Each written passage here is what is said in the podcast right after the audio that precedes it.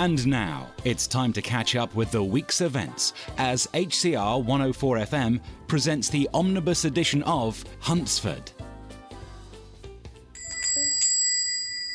Ah, hello, Neil. Oh, nice to see you again. Are you still coping okay with sleepy Huntsford? Hi, Judy.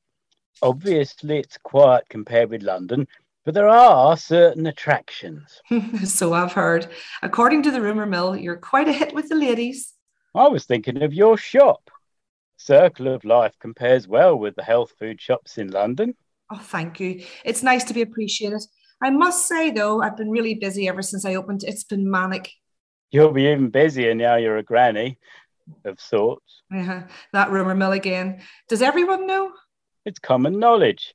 But I wouldn't worry. Everyone's pleased for you and Bob, and apparently your fiance is enjoying being a granddad. Oh, tell me about it. I hardly get a look in, what with Bob and Raymond fighting each other to spoil him rotten and be his favourite.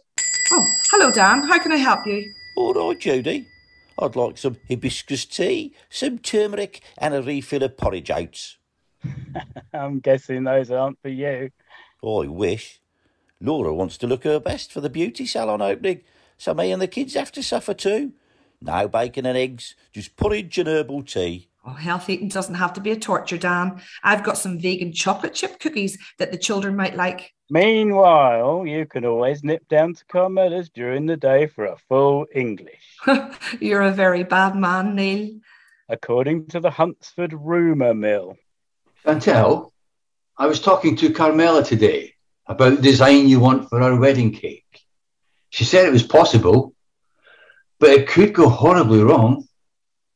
What wedding cake, Alistair? We haven't talked about wedding cakes. We haven't even agreed on the venue yet, let alone discussing cakes. Not again. What is the matter with you? We spent a whole evening talking about cakes. I wrote down your ideas and drew a picture. Here's the proof. I didn't say all that. I haven't even thought about the wedding lately. I've been concentrating on the opening of my salon. Are you calling me a liar, Chantel? No, no, of course not. Oh, don't shout, please, darling. Remind me what we decided. You wanted a cake in the shape of a mountain to remind me of Phonab. You asked for a white chocolate sponge with icing made to look like snow. But I don't like white chocolate. It makes me feel sick. Are you deliberately trying to wind me up and make me look a fool in front of Carmela? Are you? No, no, I'm not. Oh, please don't shout at me, Alistair. Oh, I think I must be going mad. And I think you're right. This is beyond a joke. You have to see someone about your memory loss, or there'll be no wedding. With or without a cake. You'll never guess what, Trev. What, what, Doreen? Remember, I pitched an idea for a TV series, Trans Woman Tours Scotland on a Harley. Oh, how can I forget? Uh, have you heard back from the TV company? I have. And get this they've accepted the pitch. I'm going to be on TV. oh, it's not often I get a bonus point celebrity in the Red Lion. Um, are you working this shift for me or, or are you meeting your agent? Ah, very funny. Look, while it's quiet, can I run some of the director's ideas by you? You've been in showbiz longer than me. Oh, I'd be honoured. Oh, here, Duncan, uh, Dorian's going to make that TV programme in Scotland. I'm just giving her some advice. Hey, congratulations, Dorian. Ah, oh, look, it's all very well asking Trevor, right? But surely you'll be wanting the advice of a real Scotsman? I need all the help I can get, frankly. I can't afford to mess this up. Oh, you won't. Uh, okay, give us the details. The directors want to shoot in late autumn. They're going for a gothic vibe spooky castles, brooding skies, roaring fires, and plenty of wee drams. Oh, you always the spooky bit. What with your face? You'll frighten all the ghosts away. I'm just pulling your leg door. The concept sounds brilliant. Oh, I agree. Most programmes about Scotland are made on the only two sunny days of the year. this sounds more interesting. Thanks, guys. Look, if you're worried about messing up, right, you can always practice your interview techniques on Trevor, you know, when the pub's quiet. Oh, that's so kind of you. I only get one shot at this, and I want to blow them away. I'm so lucky to have you two in my corner. Good evening, ladies. Oh, what can I get you? What's your poison, Sharon? Oh, G and T, please, Alison. Make it a large one, Trevor. It's been full on in wavelengths today. We both worked straight through lunch, so we'd like fish and chips as well, please. Oh, I- I'll ask Vicky to do you both an extra portion. Uh, what are you drinking? Large white wine, please. Mm, you're very cheerful this evening. Doesn't take a detective to work out why. Our Trev's loved up. Am I right? Oh, you are, Shazza. Uh, I had the best steak with Dylan last night. Uh, We went to a comedy gig in Cambridge, which was fab. And then I stayed over at his place. Judging from the big grin on your face, I'd say staying over was the best bit. Oh, a- a gentleman doesn't kiss and tell, Alison. But the guy was amazing. That's all I'm going to say on that subject. But I can reveal some other exciting information. Ooh, what's that? Oh, it just so happens that Dylan has contacts in the comedy circuit. Reckons he can get me some gigs in Cambridge, maybe even London. Oh, he's very well connected. Oh, that's nice, Trevor, but I wouldn't get too excited. Not until he delivers. Alison's right. I've lost count of the guys who've promised me the earth and haven't followed through. Well, don't get your hopes up. That's my advice. Oh, tr- trust you two to rain on my parade. Oh, we're not. We're just looking out for you.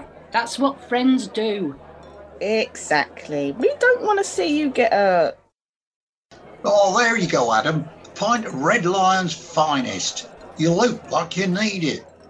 Is it that obvious, Bob? You look proper miserable, mate, and I reckon I know why. I bet you haven't spoken to Heather, have you? You've ignored me advice and chickened out. Well, you're right. I've been trying to find the right moment to tell her how I feel. In the meantime, she's been on another date with Neil. Oh, that's what you get for dithering. I know. Heather didn't go into detail, obviously, but I got the impression that things went a bit further this time. Well, how, how do you mean a bit further? She said she went back to his place. Oh, Bob, do you think they, you know, Of course they did. Luke, mate, you've got to make a move or you'll lose Heather to that smooth talking copper. Is that what you want? I've probably lost her already. Oh, if that's your attitude, you don't deserve her. Sorry if that sounds harsh, but truth is, I reckon you two are made for each other. That's why I can't stand to see you give up before you've even tried. You need to man up, Adam. Tell Heather how you feel about her. And that's the last time I'm making this speech. I feel like I'm wasting my breath. Oh, sorry, Bob. You've been very patient, and I don't blame you for getting frustrated with me. You're right. It's time for me to man up. Right, Tommy. We've got time for one more drink before Duncan closes the pub. Then it's time for Mabel and the Edge to dump on the tour bus. Mine's a pint, Mario, and a cheeky shot. God, I can't believe this is really happening. I know what you mean. It's my dream come true. I have to pinch myself sometimes. I just wish Sam would stop worrying about her mum and dad. Where's she gone, by the way? Oh, she's outside on the phone to Raymond. I'm worried all this hassle with Charlotte's going to affect her singing. It's me you should worry about, mate. I'm dead scared I'll get stage fright and screw up. Of course you won't. You're a great drummer. You'll smash it. That's if we ever get to go on tour. How do you mean? Well, it looks like our lead guitarist can't bear to be parted from your sister. I don't know how we're going to persuade him to get on the tour bus. Oi, Ryan, put her down. You don't know where she's been. I'm going to miss you so much, Jordan. No, you're not. Once you're on tour, you'll forget all about me, what with the rock and roll lifestyle. What do you mean? The groupies will be throwing themselves at you, and you won't be able to resist. I doubt we'll attract any groupies, but even if we do, I'll leave them to Tommy. You're the only woman for me. You know that, babe. That's sweet. I'll miss you too. Right, lovebirds, time to travel. Come on, everyone, let's get this show on the road. Series 6, Episode 53 was written by Jean Fairburn and 54 Felicity Radcliffe. Judy was played by Sonia Anderson, Neil John Mountfort, Dan and Tommy Pete Warman, Alistair Pratchett Ruddy, Chantel Becky Zarati, Doreen Colette Parker, Trevor Neil Arthur, Duncan John McCusker, Sharon Vicky Marchant, Alison J. McCurcher Kay, Adam Steve Kay, Bob Roger Ems, Mario Tony Irving, Ryan Stewart Nunn, and Jordan Anna Cooley. Post production engineer Sue Rodwell Smith. Sounds Wavelengths, Sound Library, and freesound.org. Huntsford's theme tune was composed by Nick Thompson. Produced and directed by Sue Rodwell Smith, Hunsford was brought to you by Wavelength Productions and recorded in Huntingdon, Cambridgeshire.